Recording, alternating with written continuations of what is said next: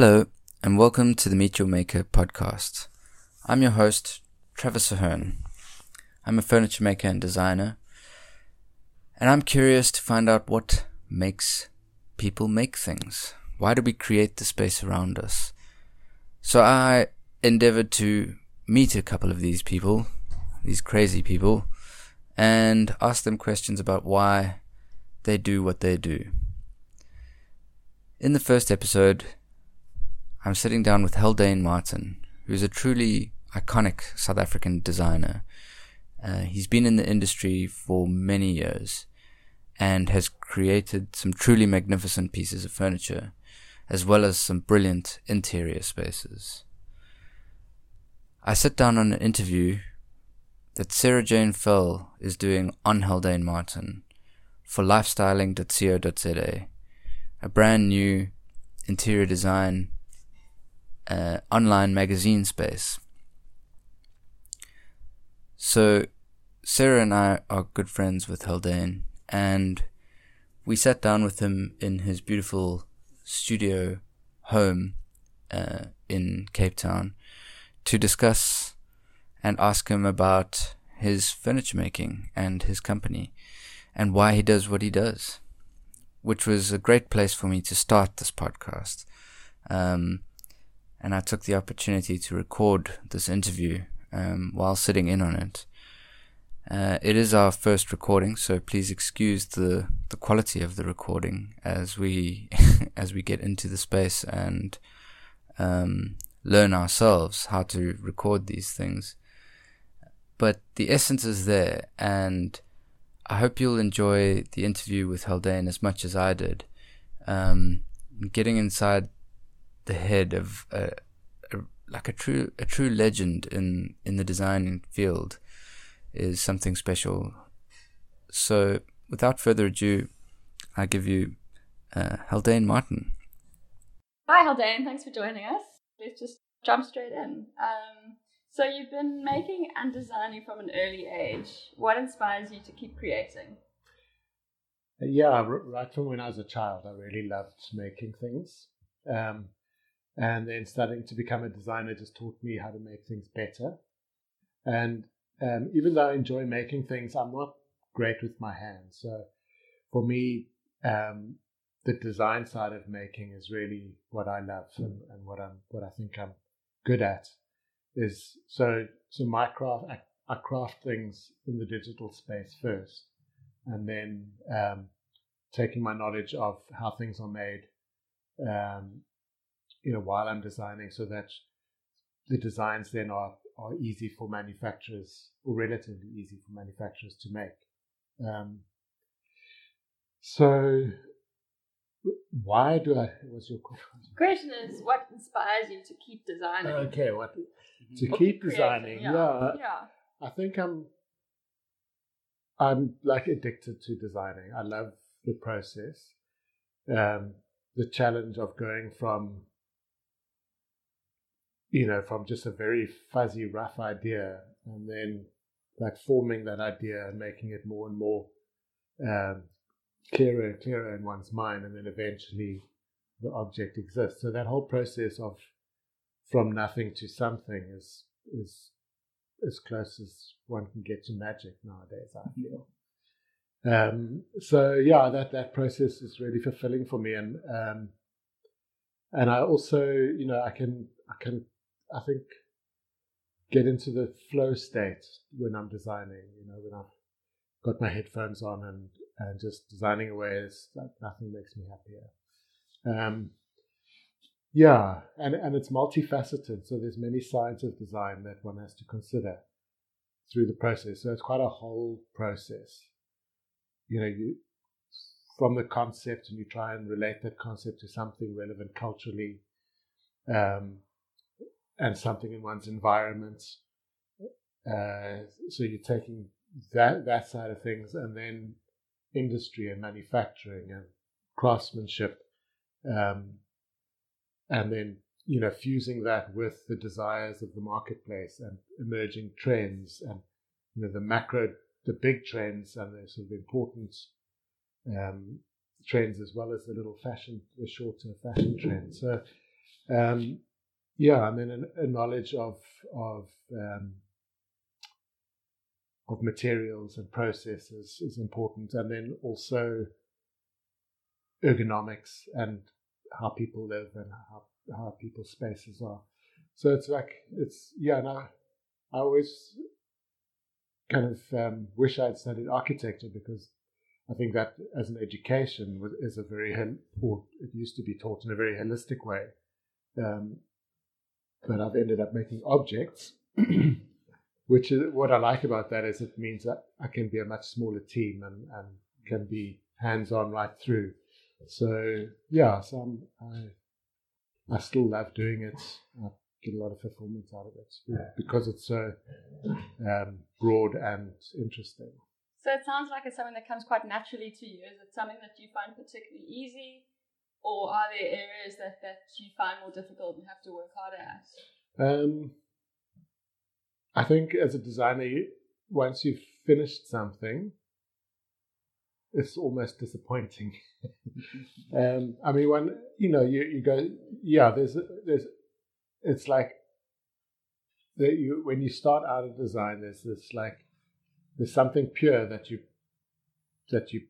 going after, or you're trying to pursue, and then when you actualize it as best as you can, the challenge is almost over, and then it's like, I can have to climax, or almost, yeah. And then when you do the photo shoot and you see everything in a great setting and everything's perfect, all, you know, all the issues that have been resolved in the prototyping phases, then it's fulfilling again. And then also to see, you know, our customers living with the furniture is, you know, another level of fulfillment.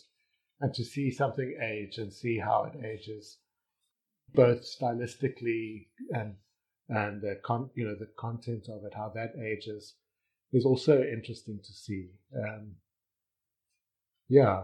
So I think if I can jump in there, yeah. Like, it's quite interesting, you know, you talk about that magic moment, you know, like it's almost like creation, you know, yeah. Like you're creating something out of nothing, or out of the spark of a thought. Yeah, you're creating something, exactly, yeah. And there's highs and lows that go through that kind of process, you know, because you're changing a space, you know, and you've got a responsibility to do so. Yeah, you know, you've got a responsibility to make the space better. Exactly. In a sense. Yeah, yeah. Especially when one's using resources and energy, you know, one has to, you know, I think Philippe Starck spoke about that. That's, that is you know, you're dictating the fate of lots and lots of stuff, and as you know, on an overpopulated planet, you know, stuff is questionable. So if you do anything, you better do it well. Do you feel a responsibility as a designer to create something that's better than what previously existed?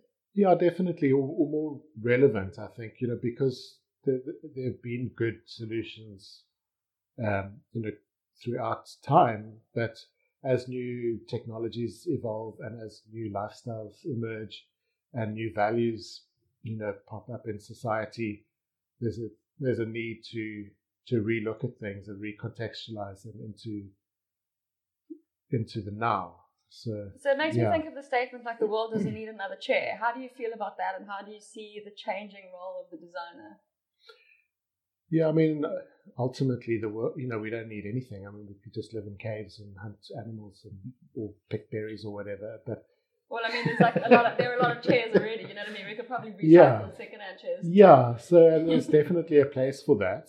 And but I do think that it's a worthy pursuit to constantly be recontextualizing things, and it keeps us present. You know, the world is changing all the time, and our environments, I think, should reflect that change, and I think there's value in it.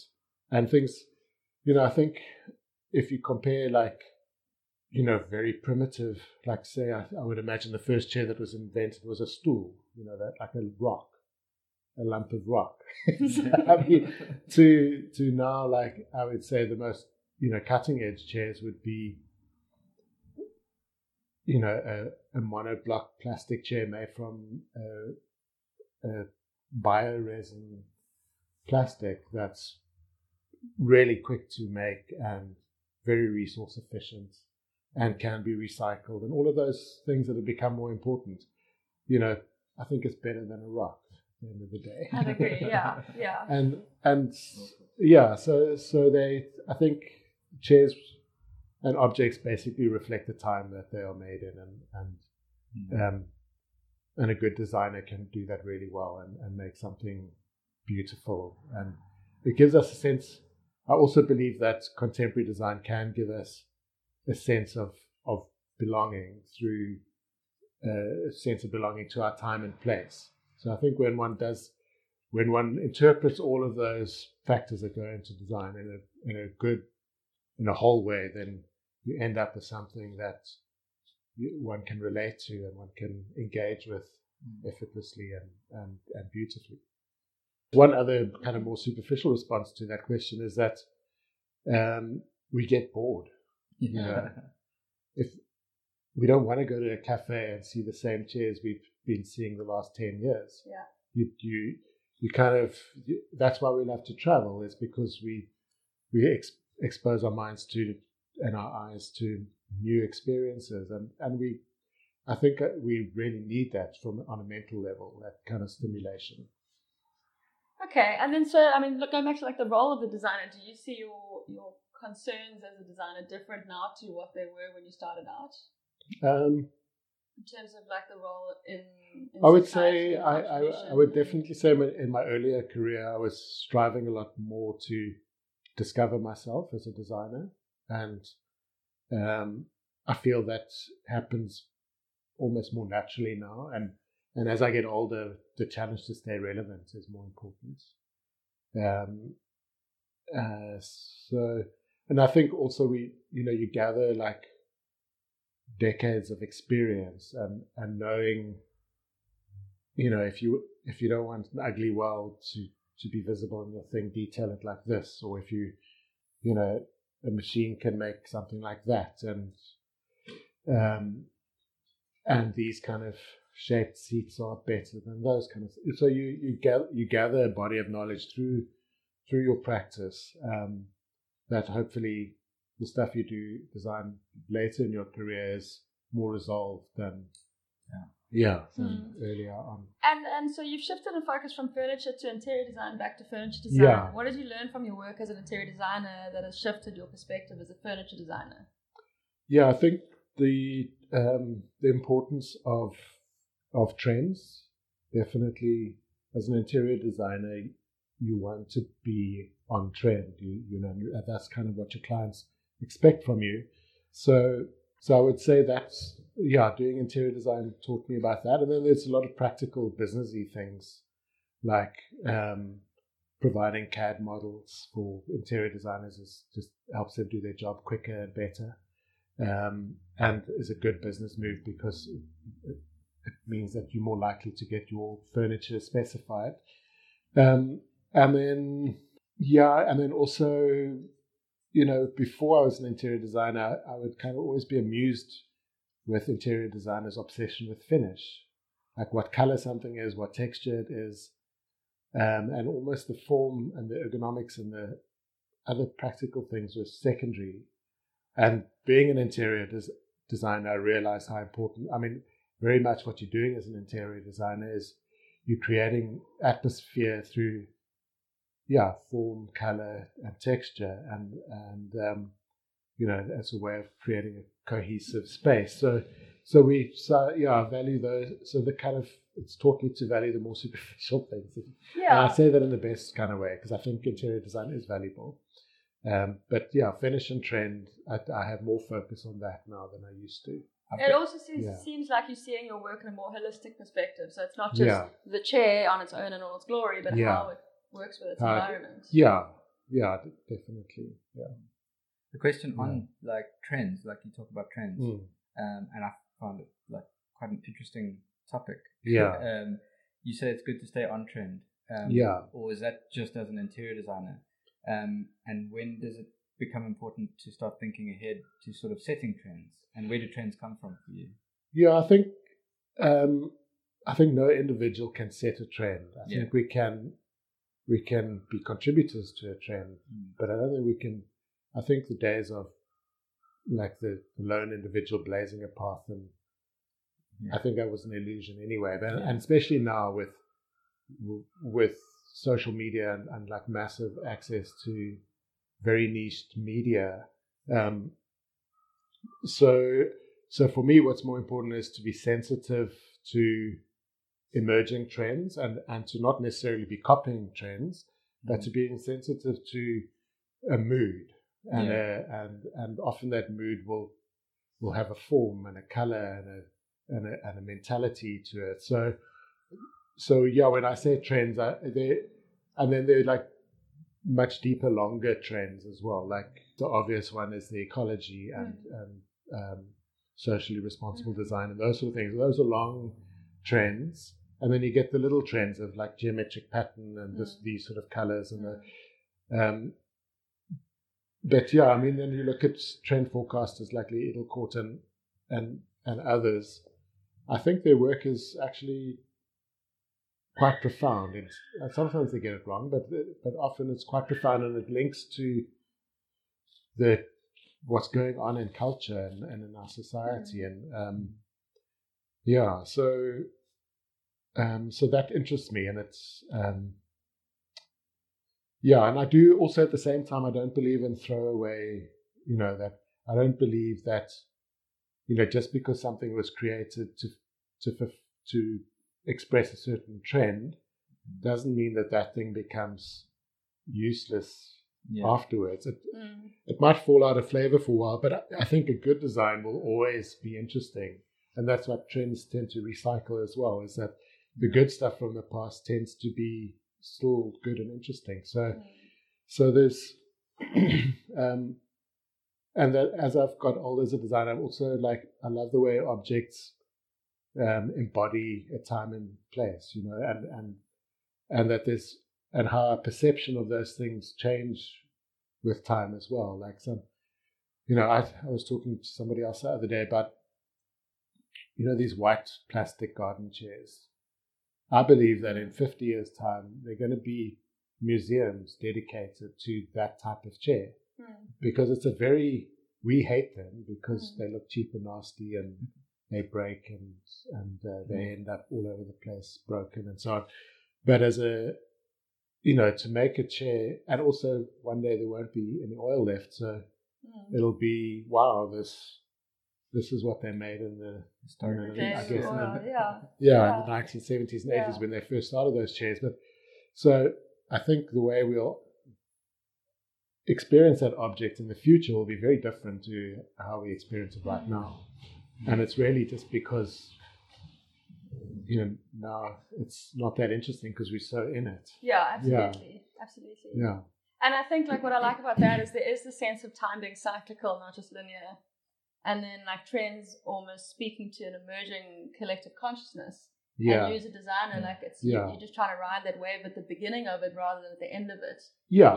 The steampunk trend with Truth Coffee, you were super early on. Yeah. And by the time it's in Mr. Price, no one wants it anymore. Yeah.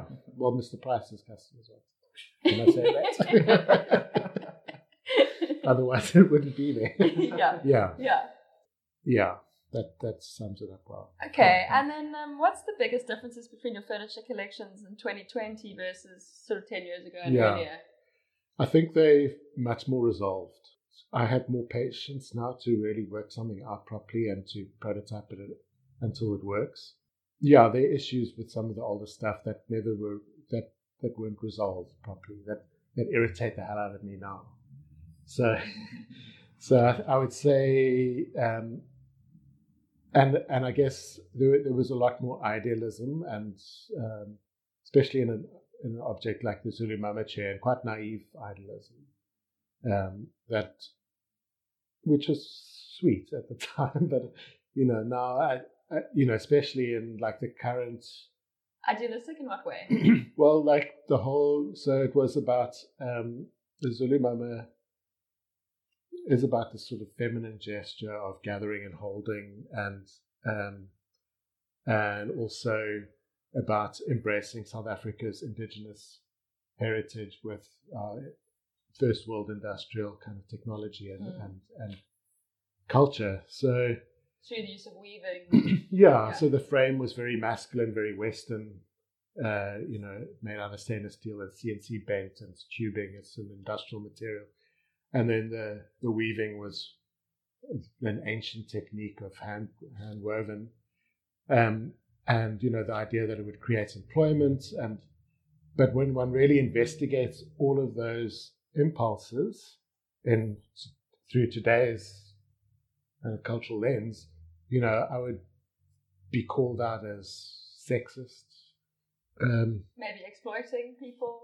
Possibly. Yeah. And kind of this patriarchal kind of view of, and this romantic idea that people want to just carry on doing handwork, and so that's how I still think it was a good chair in its time, and it did capture that kind of naivety of South Africa in the in the early 2000s or late 90s. I wouldn't do that now, that's not what I try and pursue now. Yeah. And then in the sense that your earlier pieces very much embody the South African context and the South African design language that was emerging. Is that still important to you with your latest work? I do think place is important, but I also, like, what I'm sensitive to now is, like, I'm not a big fan of African nationalism and the kind of negative side that's in our face right now. And so I feel like doing overtly African design is only feeding that monster, and it's so I don't want to do that right now. I do think that I think my South African mentality will come through anyway, but it won't be.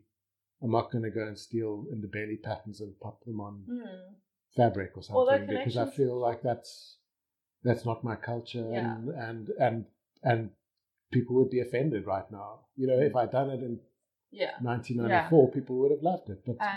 But I'm not black. Maybe not so much indigenous African, but black collections like the Slingshot collection and the hula do draw on the South African language. Yeah. But it's not it's not like a caricature of South Africa. So, I mean, the sling chair is also tapping into an international trend of like that sling typology being, people are, the Scandinavian brands are reissuing the chairs of the design in the 1960s that made use of leather and timber frames. So this is a contemporary interpretation of that interior trend. Okay, so that typology not originated in sort of safari African design? Is it? I mean, it's... Well, I guess the first ones were like, around colonial times, but then the Scandinavians definitely did a take on that in around the 1960s. Who was making those pieces in colonial times? It would have been, Cecil John Rose would have brought them down. Yeah. There wouldn't have been any famous. There wouldn't have been some famous designer. It would have been done as a, would have been something that just popped out and nobody knew who designed it. But it would have been leather and timber and probably in a fold-up chair and so on, which was a solution for colonialism. For traveling to the colonies. Yeah. Bringing your furniture with you on a boat. Yeah.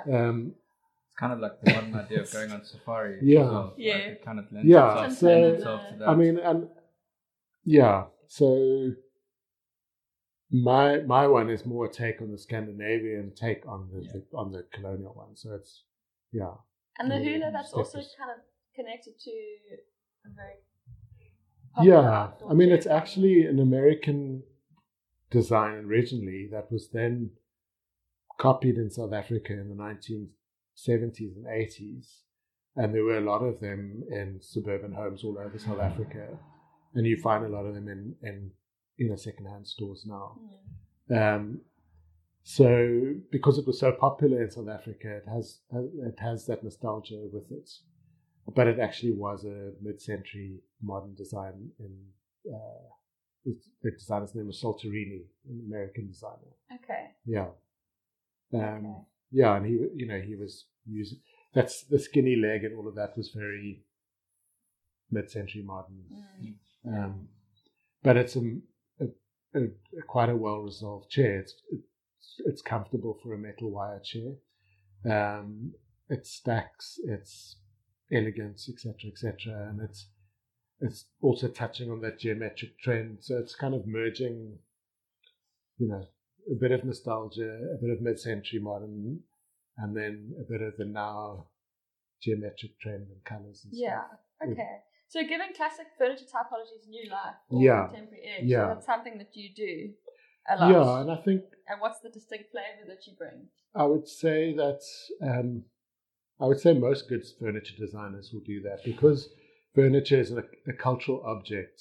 When one relooks at old typology, and also because furniture is such an old tradition as an object, it's not like a cell phone or something, which is brand new technology. It has this history, and so to reference things. And I think all creative arts do in a way, art, literature. So I think it gives an object a little bit more history to it, compared to like a thing like the polyhedra table that I did once that didn't reference anything. Previous coffee table. It's an attempt at pure new space and technology. Yeah. And it was also like a geometric trend that was emerging in architecture, and also 3D printing, which was like a new manufacturing trend. So it was an investigation of that, but as an object, it doesn't. It's not easy to live with in most people's homes and spaces because it's almost this alien object, and it's plastic, which we don't really relate to in furniture. And it was super expensive, so we didn't sell. We didn't sell many, But so it was, and I guess also earlier in my career, I was exploring these different avenues and different materials and processes. I was curious as a designer, so I think that's important as well as a designer that you explore. Yeah. And now, I guess I'm still exploring, but I'm kind of also trying to stay more balanced. And for me, it's important that things still work. It's still something that can be sold, something that can be made, that it's going to be durable and it's going to be comfortable. It's got to tick all those boxes. It can't just be super creative and fail on other levels. I think just to add to that, it's an interesting point with furniture when you talk about creative arts, and furniture is creeping into that bigger and bigger, like more and more now, especially. Yeah. And yet furniture is something you actually interact with. Yeah. So quality becomes critical because you want to be able to interact with it for a long time. Often we find people talking about like a chair that they had in their childhood. And it sparks memories because they interacted with it so much. It doesn't have to be a design piece, but we are creating these art pieces now, these furniture pieces that are design pieces that people are potentially going to live with for decades. And again, like that's just speaking to like what you were talking about there. Yeah, there's still a place for art design that's doesn't tick every one of those practical boxes. But for me, I'm more comfortable in the more practical side of the furniture world. Yeah. I studied industrial design, and I like those industrial design values. That I think they there's a place for them, so that's. What are the key values there? Things like ergonomics. Yeah, so all those things I just mentioned, it's got to fit with society and culture and trends. It's got to so that you can sell it, and sell it well enough that it sustains itself and it helps the business that makes it sustain itself. it's got to be manufacturable within the current realm of technology. I mean, one can always push that envelope and, you know, and adapt technologies to suit, which I think is interesting. But ultimately, it's, you know, it lives in a bigger whole, and it needs, so it's got to be manufacturable. And then durability is really more and more important. Things have to last, like, and they should be repairable when they start looking tacky. And that our resources and our energy is really precious. So to make it last is, and also, I used to hate the idea that my stuff would end up in a junk shop one day, but now I actually like the idea. Yeah, and I think that, you know, if my children one day stumbled across something and they were like, oh, that's, you know, once I'm dead, and they were like, wow, look, it's still there. and yeah. You know. Yeah. So I think there's something really nice about that, and it's objects kind of get this nostalgic history gets attached to them, and the stories they tell, and I think that's why there is, you know, why antique shops and things have that. There's something, not, you know, why people go to Cork Bay to look at antique shops. Yeah, exactly. Because it's interesting. Yeah. You know, and it's, yeah. Yeah. So. Yeah.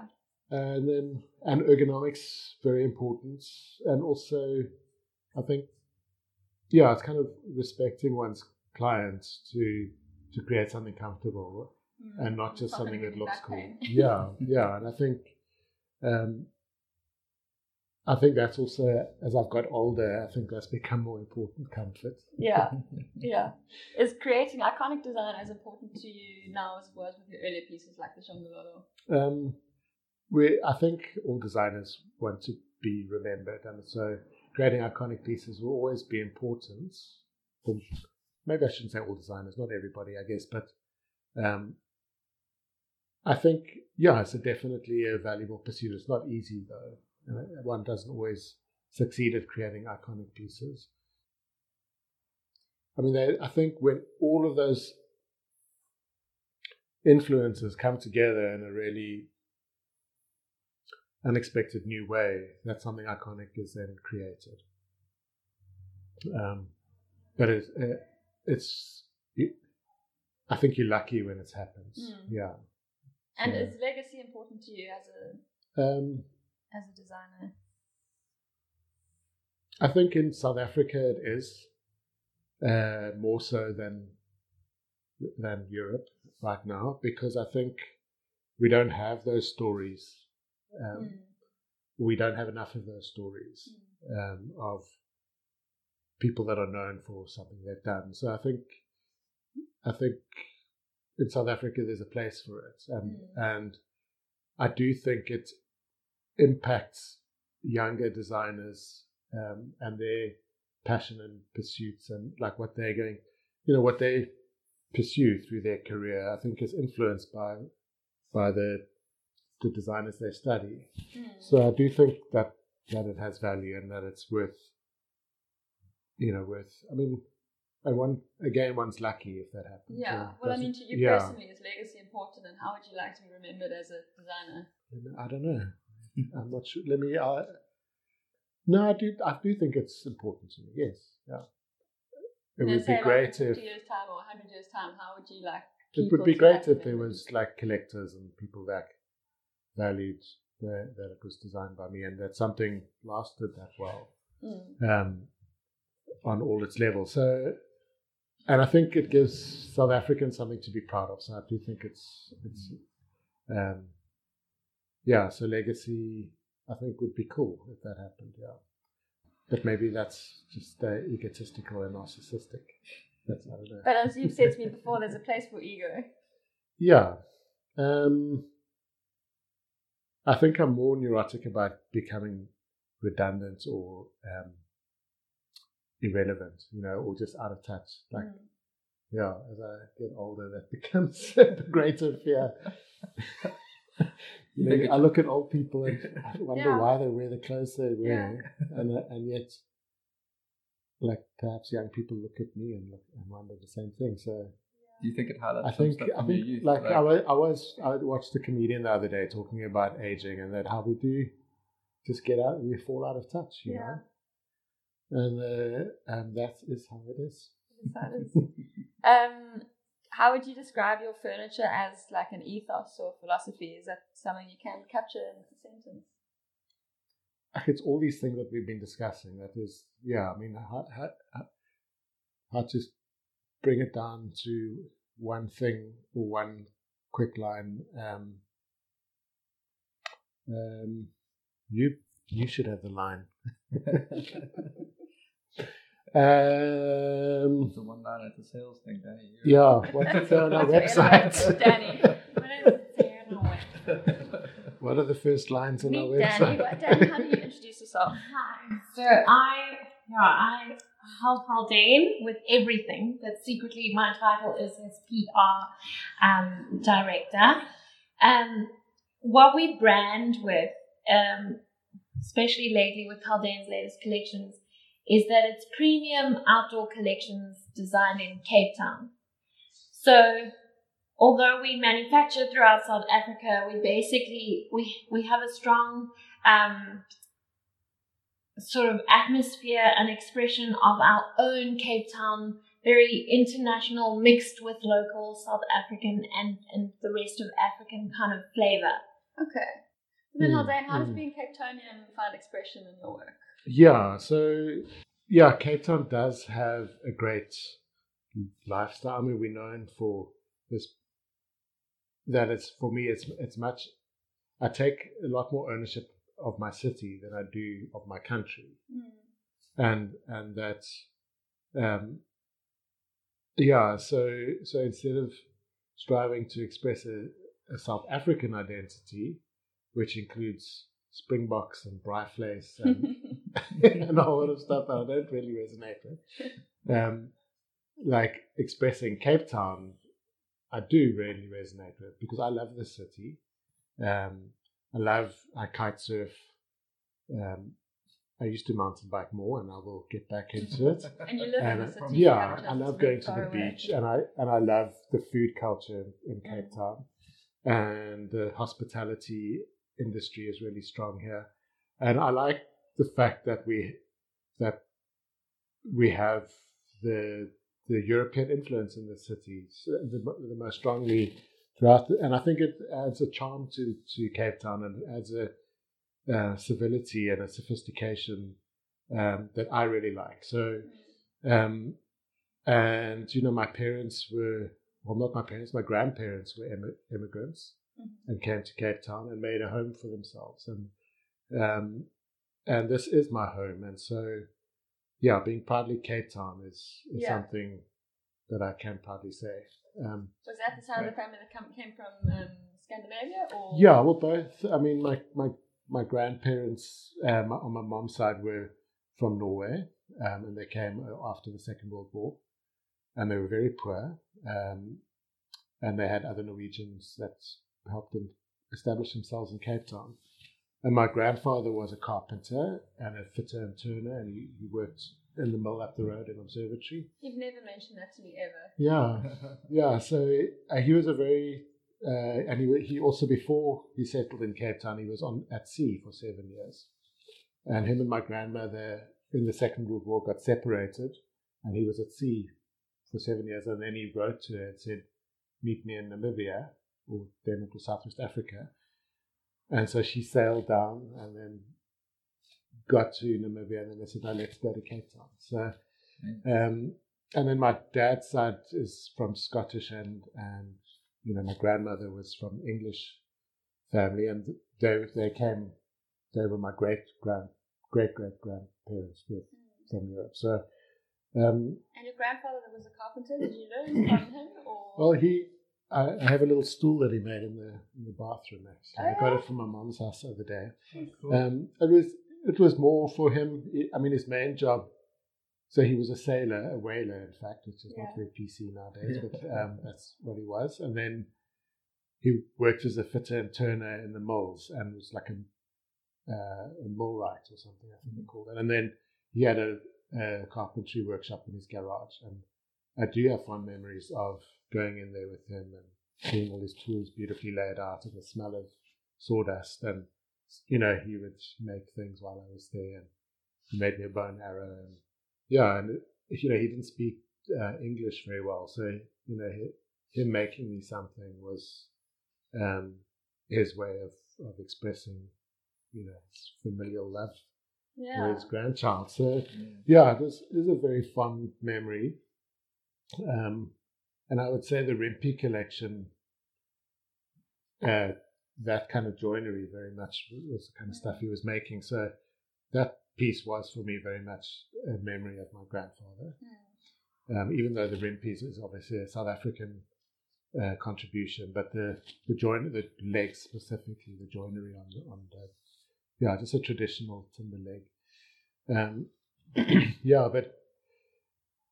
Yeah, and he had a handlebar moustache, tattoos, you know, the anchor, and he would wear his fishnet vest, and drink his whiskey, his comb in his sock. He was like the original Cape Town hipster. Oh, cool. Yeah, so that was my grandfather. Yeah, and lived in Devil's Peak, you know. Oh, wow, okay. Amazing. Okay. Yeah, so that's... Yeah.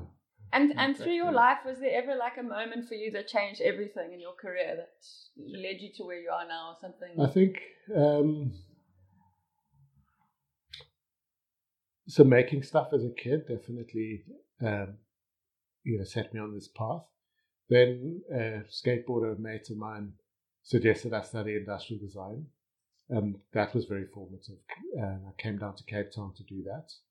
And I learned a lot. And it was a very new course, so we kind of took up the responsibility of our own education and you know, passionately explored design and discussed it, and you know, had a lot of conversations in class about it. And yeah, so that was great.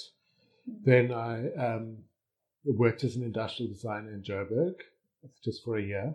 And then I think the first lucky break I had was I designed these animal CD racks that were laser cut. And laser cutting was such a new technology that I didn't even have a computer. So I hand drew these shapes. And then animal CD racks? Yeah. Like animal shapes? Yeah, exactly. Cool. Yeah. So there was like a lizard that went on the wall, that in the back of the lizard took all the CDs. So it was kind of inspired by like African curio art.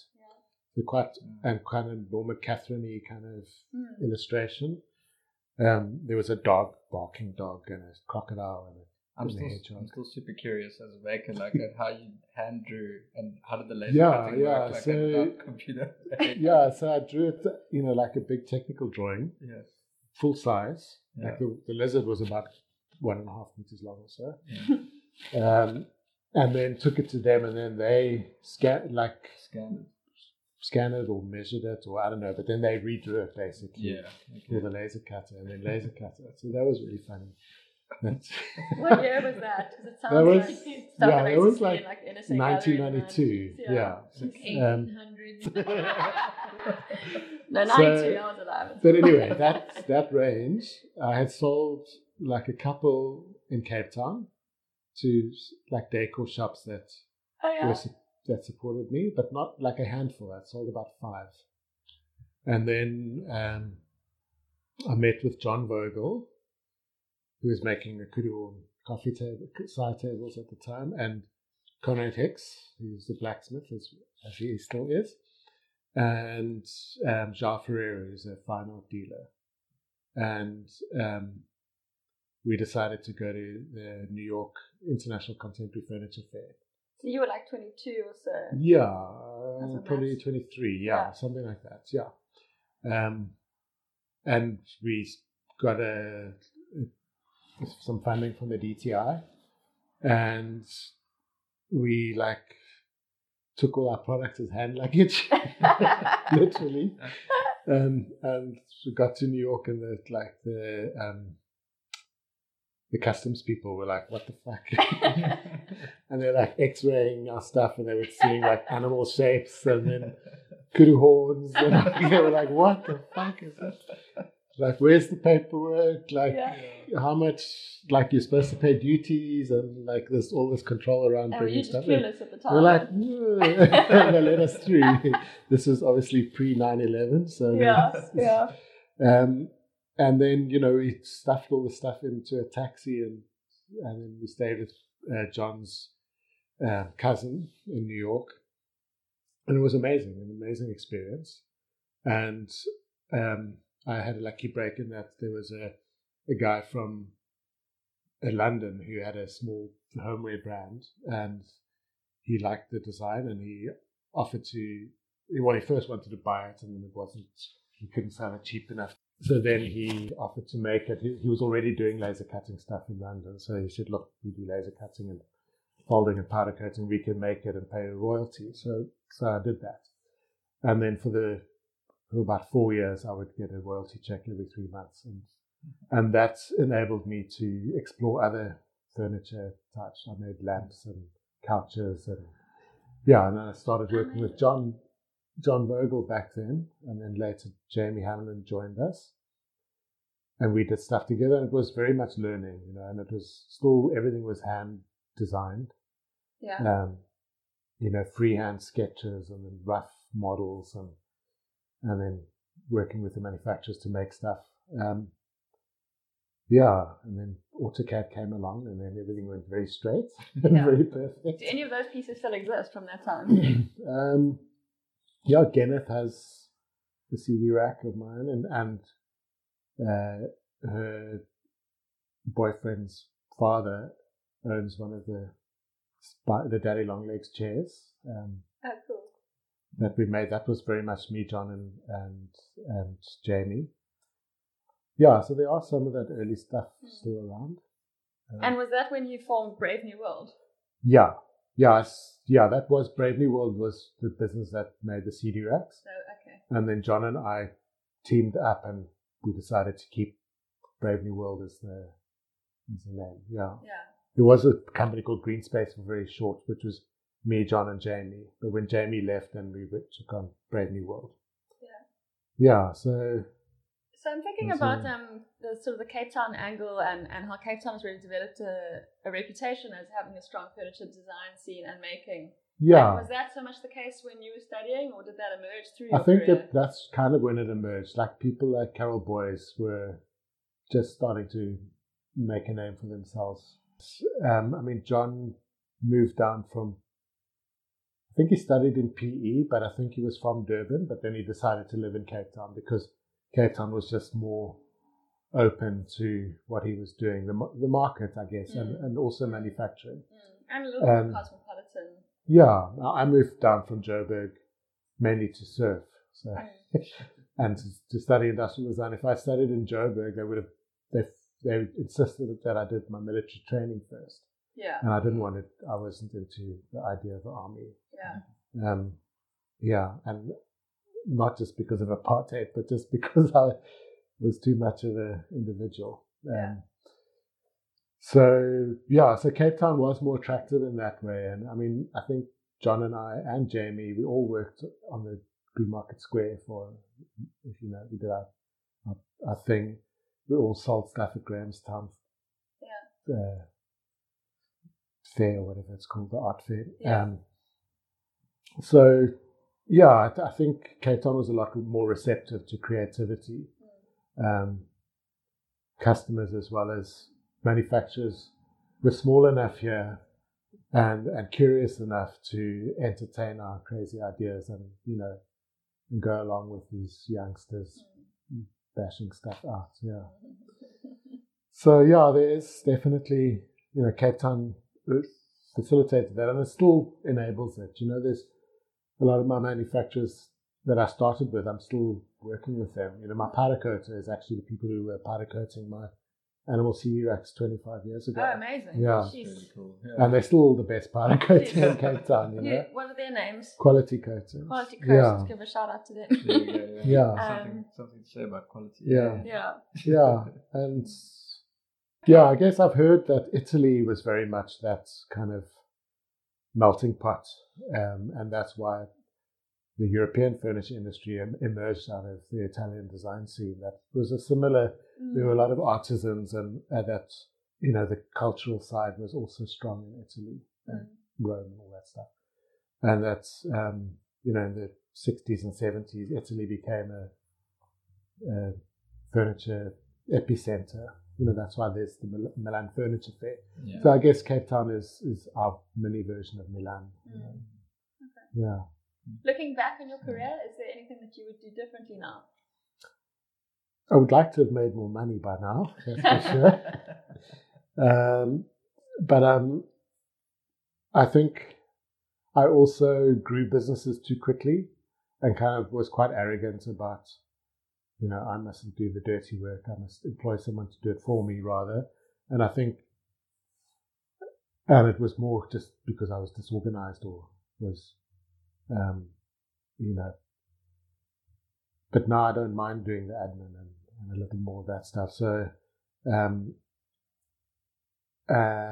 so I'm not like driving my business to grow and like overreaching and that sort of, so I guess that's what I wish I had. I wish I had kind of just been more patient and kind of just like been a little more restrained on growing and kind of just plodded along better.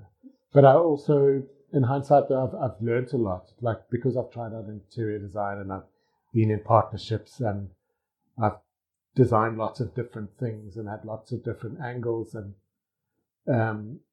you know, experimented with art design and all of that. I think it's kind of all informed what I do now. So if there isn't, you know, one can't really regret it. So, yeah. I haven't asked you enough about your latest ranges, and I just wanted to ask what are some of your favorite pieces and why? I like all the pieces, and because I feel I've resolved them really well. Yeah. Some are more boring than others, and what are some aspects of certain pieces that you just love? So I do love the hula chair, and especially the lounge chair version, because it really is a good fit for the South African. It's not a very precious chair, you know, it's not. So it's like, it has the sort of humility of South Africa. And, you know, it's like, there's a bit of boemakaplan in there, but it's in a, you know, so I mean, I get feedback from Dubai that they're like, oh, why is there nothing on the armrests? And like, why isn't there more upholstery on the back? And why under the bum? Yeah, and for me, like, there's a kind of, there's like a South Africanness to it that I think that's probably why it was such a successful chair in the 70s and 80s, is that it kind of suited our mentality of, you know, the thing's going to live outdoors. Like, it doesn't have to be this plush. Super practical. Yeah. So I think South Africans are quite resourceful in nature, and even like borderline frugal, because there wasn't a huge amount of money back in those days.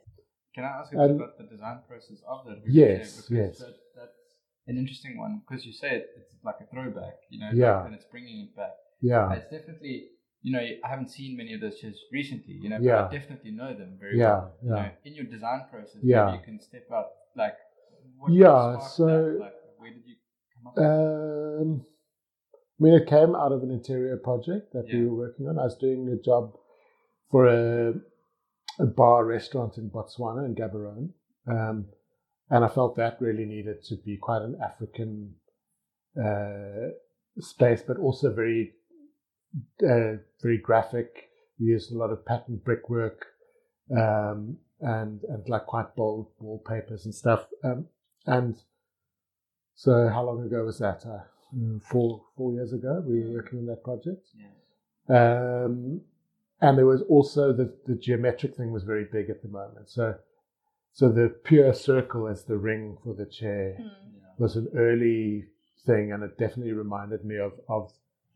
Yeah, at first I was trying to put plywood seat and back on, and that wasn't quite working. And then, did you ever have this moment that it was just like when you saw it, like in the shape that it is now? Yeah. Wow. Okay, that's it. Yeah, it was more a chipping away process. Chipping away. Yeah. Okay.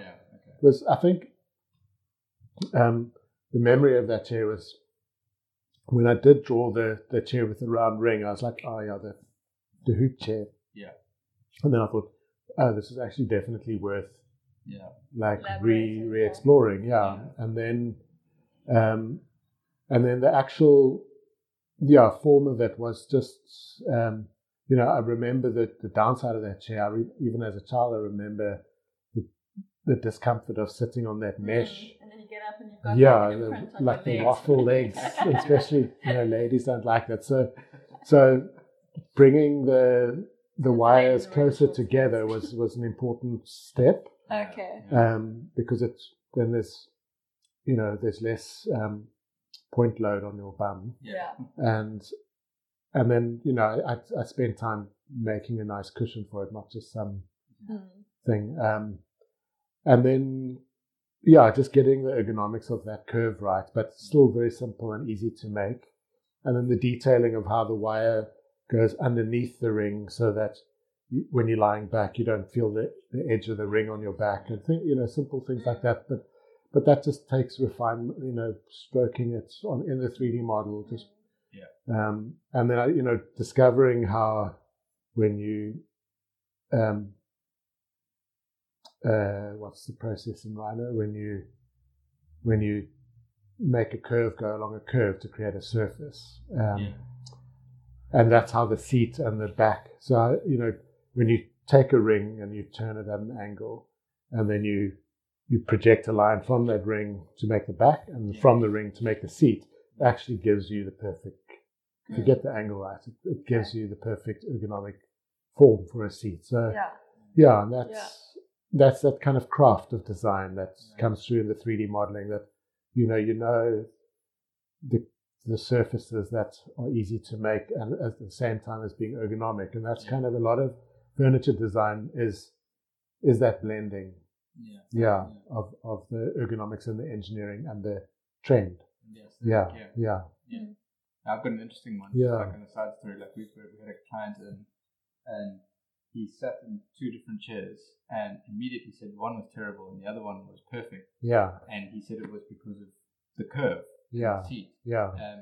But what he didn't realize is that the curve in both chairs was exactly the same. Oh, yeah. And actually, I think it was more commentary on that he just preferred the aesthetic of the one really? The other. Yeah.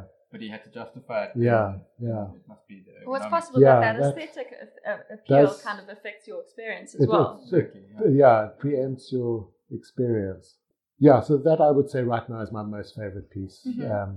And again, it's because it's a chair, I suppose. Yeah. And the sling chair doesn't exist yet. I have a feeling the sling chair is going to be really comfortable. Yeah. Yeah. So what are you going to make it out of? Leather? Or?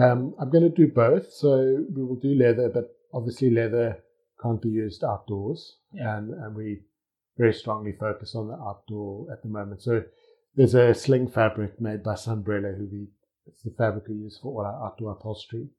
It's a really heavy duty and they're good colours, it lasts forever.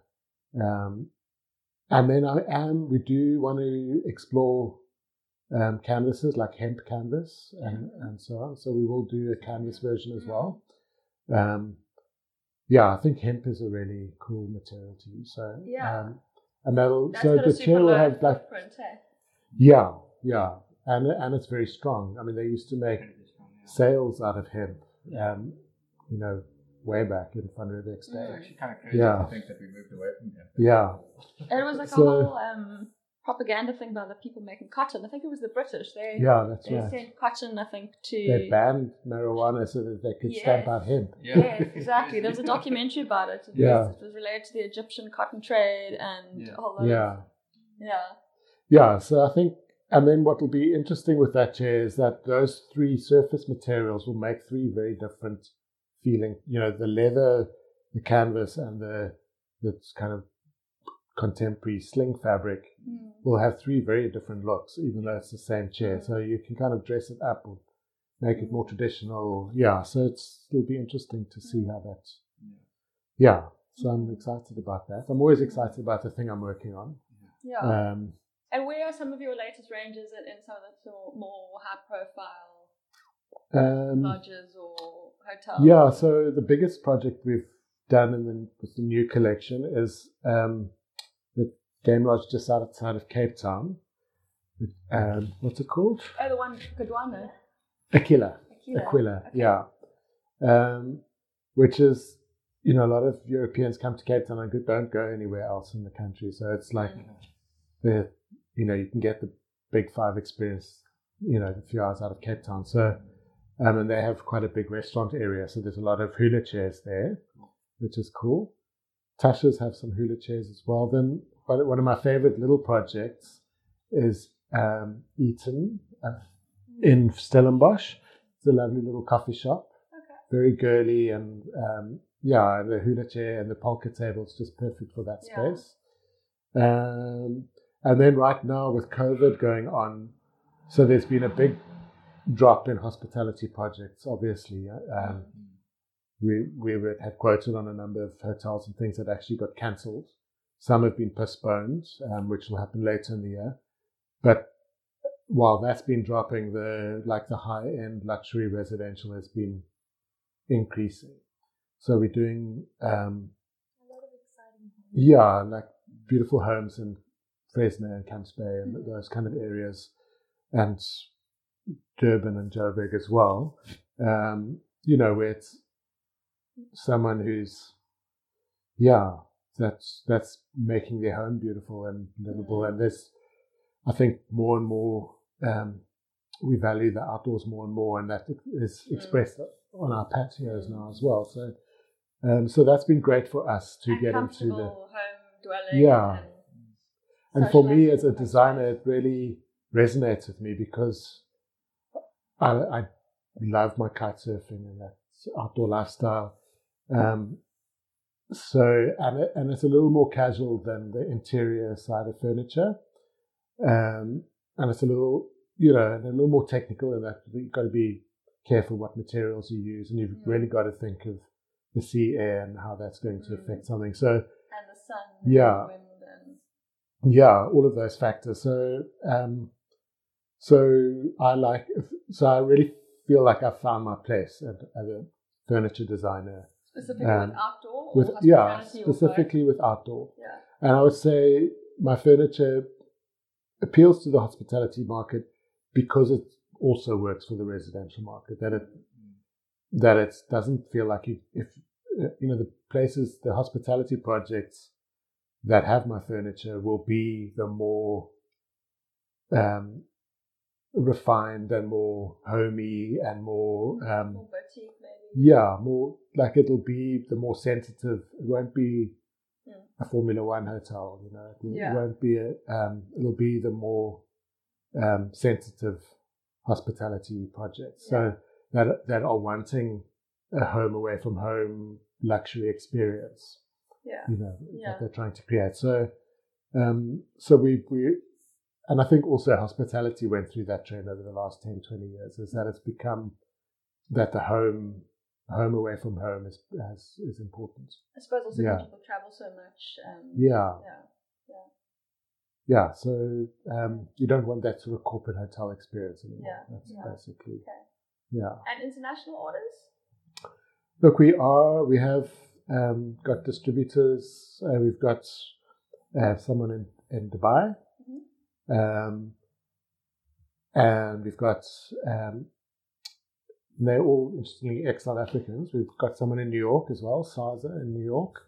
We also have some interest from also an ex-South African in Spain, so that's Mimic Consulting.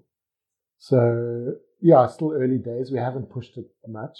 I'm also always curious to see how things roll out, because I do think there's an element to localization or localism, the way that, especially now with COVID, you want to support your local businesses. Yeah. And I think, so we are benefiting from that. I think South Africans are shopping local more than they ever have, and they really are keen to support us, especially through this difficult time. Yeah. So, and I think all the South African brands are benefiting from that and enjoying that. So, and I think South African designers have got better over the last 10, 15 years. And I do think we're making really good stuff.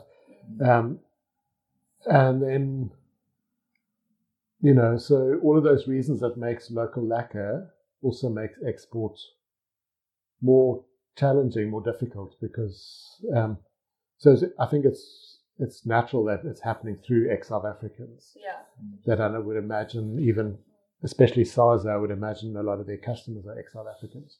Mm-hmm. I guess as South Africa is kind of leveling up to the rest of the world in terms of design and all sorts of other things, there's you develop a taste for South Africa. And, you know, like the Tim Atkins wine report recently, he was saying some of the best wines in South Africa's history are coming out of this country, like 2019s and that kind of thing. Really, so you don't need to buy French wine because the wine here is amazing. And it seems like that's kind of across the board. Due to globalization or a whole lot of... And look, I also think, I still believe the Europeans are the best designers in the world, like the Berlick brothers, and you know, they're really outstanding designers, and they are really steeped in furniture design culture and tradition, and it's a lot more natural to them. But I think we have a voice as well, and we have something to offer that's slightly different. We'll see. I am obviously keen from a financial point of view to get the export to grow, and it also is a nice affirmation of one's talents if one can sell overseas. So it's definitely, but I think our core market will always be South Africa, you know. And I just hope that our economy will get through this difficult time and that our politics will grow up. I don't know how much we can really contribute to that, but Well, I think you contribute in your own way by running a business. Yeah, and I think if I refer back to the Zulu Mama of how, you know, I was wanting to employ unskilled women in the townships or in rural areas initially was the initial impulse. And that didn't work because of logistics. And then wanting to employ, you know, unskilled workers in the townships. Like now, I'm pretty happy if I create employment for the CNC operator at my everyday factory down the road, you know? Yeah, and still a person that you support. Yeah, and if a machine can make something more effortless than handwork, I think that's to be embraced as well. So, so it's a little more of a mature kind of take on, you know, contributing to South Africa. Yeah, I think just to add on that, you know, from my own experience, a lot of people are quite quick to badmouth quality in South Africa. You know, especially when they're comparing it to Europe or something like that. You know, they'll quite quickly say, "Oh, the quality is not the same." Yeah. Or the South African market doesn't have the eye for quality. Yeah. You know, because they won't complain.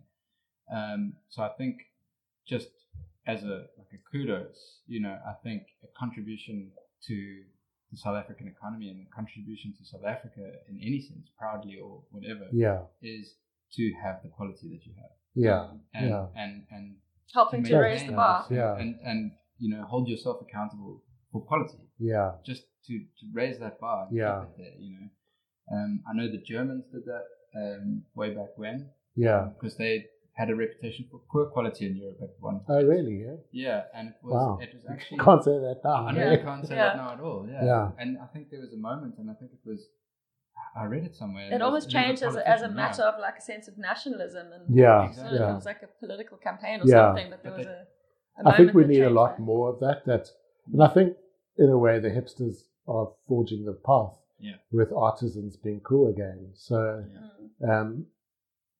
Yeah. That I guess will filter down all the way eventually. So I do also think, though, that something that does lack with a lot of European designers, that kind of pursuit of perfection has almost become sterility as well. So there can be, and I think that is often the appeal to South African design and art, is that there is a vitality still to it because things are a little raw, like you know, we naturally gravitate to an oiled finish from timber, or you know, a more tactile kind of experience, even though it's still polished and you know, perfectly made and so on.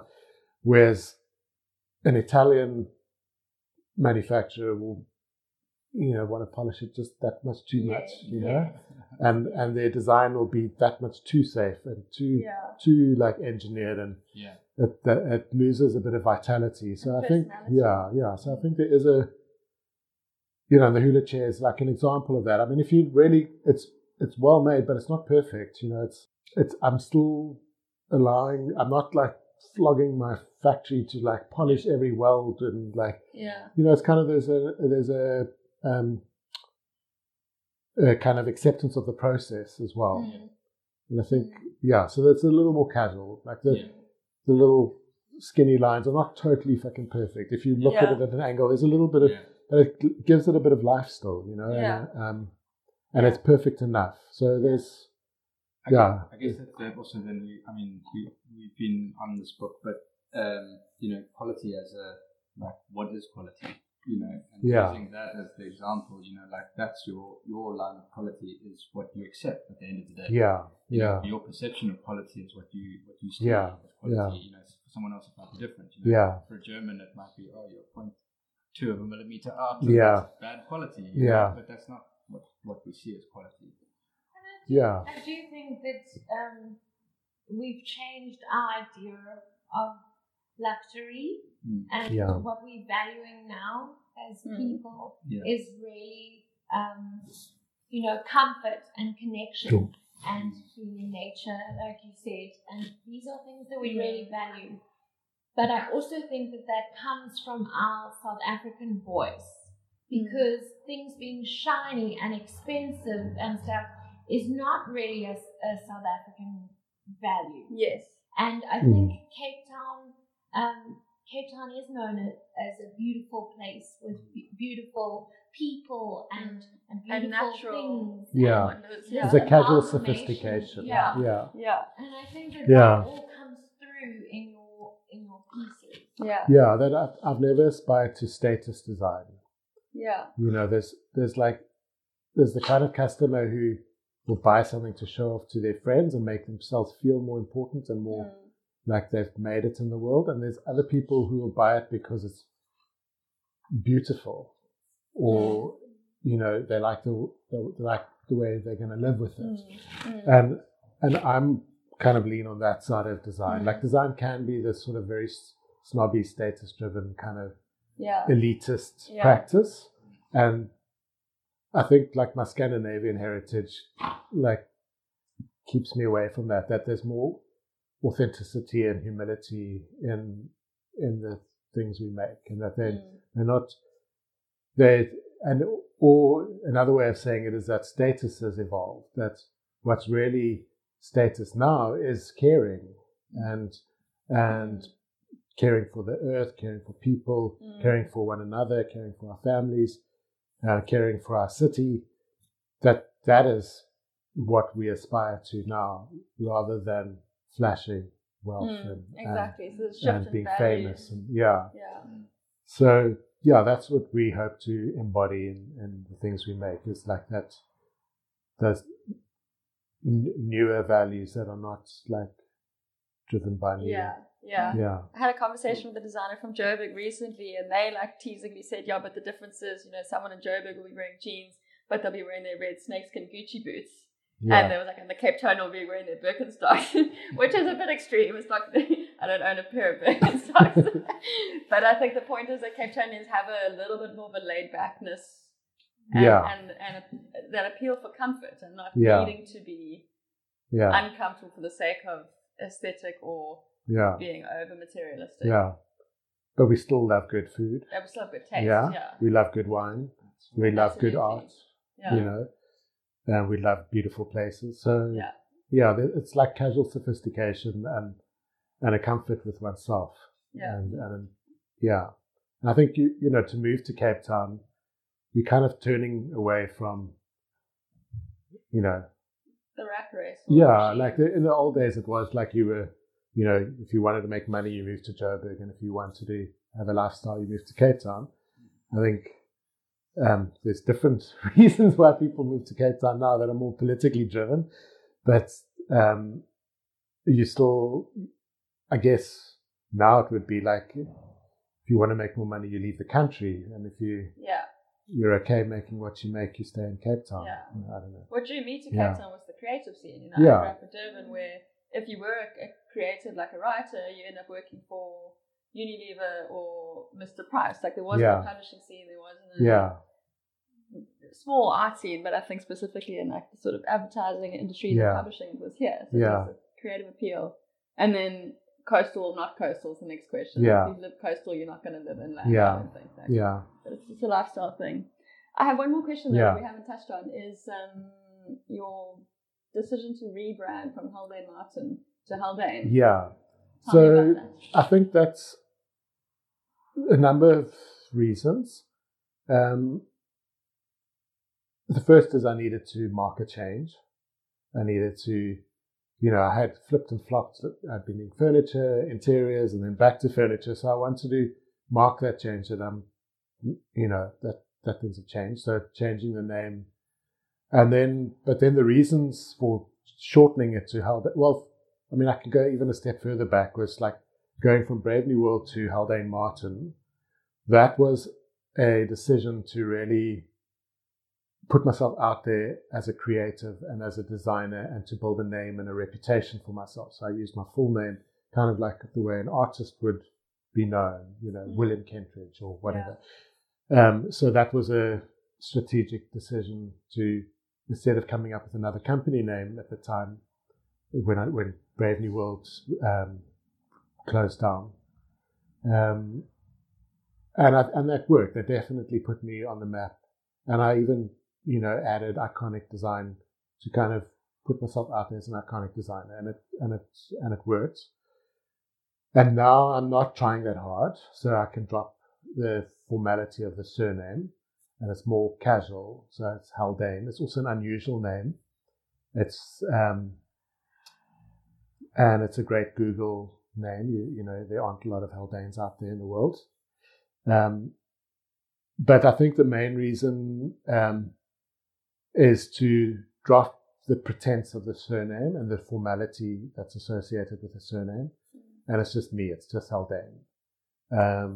And so, yeah. So an outdoor furniture is a little more relaxed. And so... the name is kind of a little more, captures that a little bit more. But I also didn't want to completely let go of what I built with Haldane Martin. So retaining Haldane and retaining the backwards H that is a chair was strategic decisions. And then we worked with a really great graphic designer, Monday Design, Francois, who I've always admired his work. And I think he did a really good job of just evolving the H, just perfecting it, stoking it a bit more, and then, you know, joining it to Haldane and then getting the fonts right. And so I think... it feels more like a brand evolution than a rebrand. Yeah, definitely. And that was the brief and the intent. And so I'm really happy with it. I'm really happy with just Haldane. It's also much shorter when you have to recite your email address to somebody. And it's an unusual name, so it tends to, people will remember it.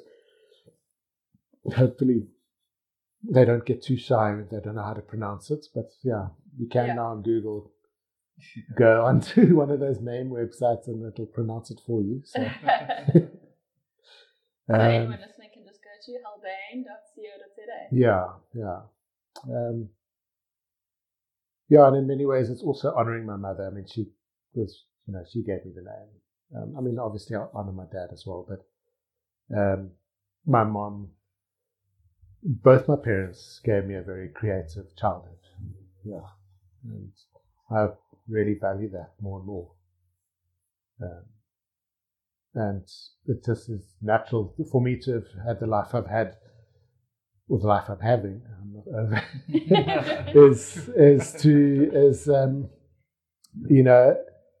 I just am naturally who I am because of my parents, you know. So my dad was a musician and was in the music industry for my formative years, and we were very rock and roll and had wild parties and that's kind of open-mindedness. And my mom was a crafter and kind of sold at the village market in Bryanston. And, you know, was always making things. And I remember going with my mom when she was selling her first things that she had made, and she was nervous and neurotic about it. And if somebody didn't buy, she was deeply offended. And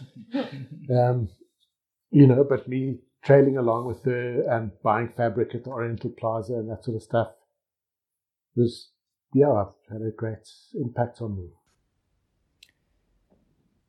Thanks for joining us on this podcast episode. I hope you enjoyed it as much as we did. On a sad note, 8 days after recording this interview, Haldane's mother passed away. And so on that really sad moment, we would like to dedicate this episode to Solvi. Thanks for joining us, and we hope to see you on the next one.